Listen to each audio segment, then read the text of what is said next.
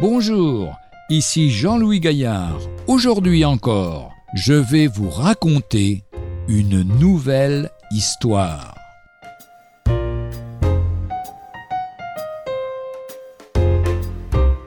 C'est mon père.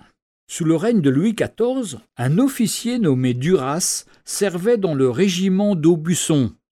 La plupart de ceux qui le connaissaient le croyaient issu d'une puissante famille portant le même nom, mais il était fils d'un simple paysan.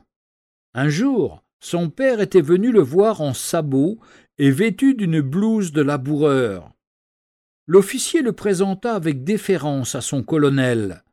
Le roi, instruit de la manière dont ce soldat avait honoré son père en présence de tous, le fit venir et lui dit Je suis très heureux de connaître un des plus honnêtes hommes de mon royaume.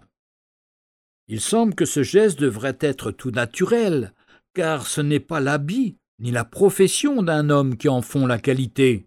Cependant, si nous y pensons, nous constatons que dans notre monde, où tout est tape à l'œil, des fils et des filles qui ont bénéficié du travail acharné ou des sacrifices substantiels de leurs parents n'ont pas toujours la simplicité de cet officier. Eh oui, cet homme est mon père, ne vous en déplaise, il est né à une autre époque, c'est vrai.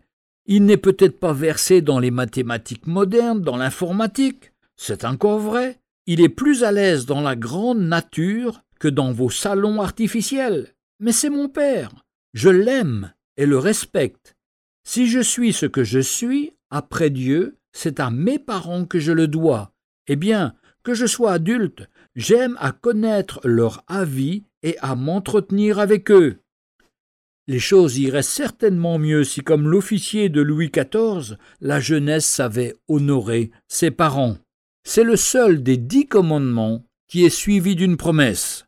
Honore ton père et ta mère, afin que tes jours se prolongent dans le pays que l'Éternel ton Dieu te donne.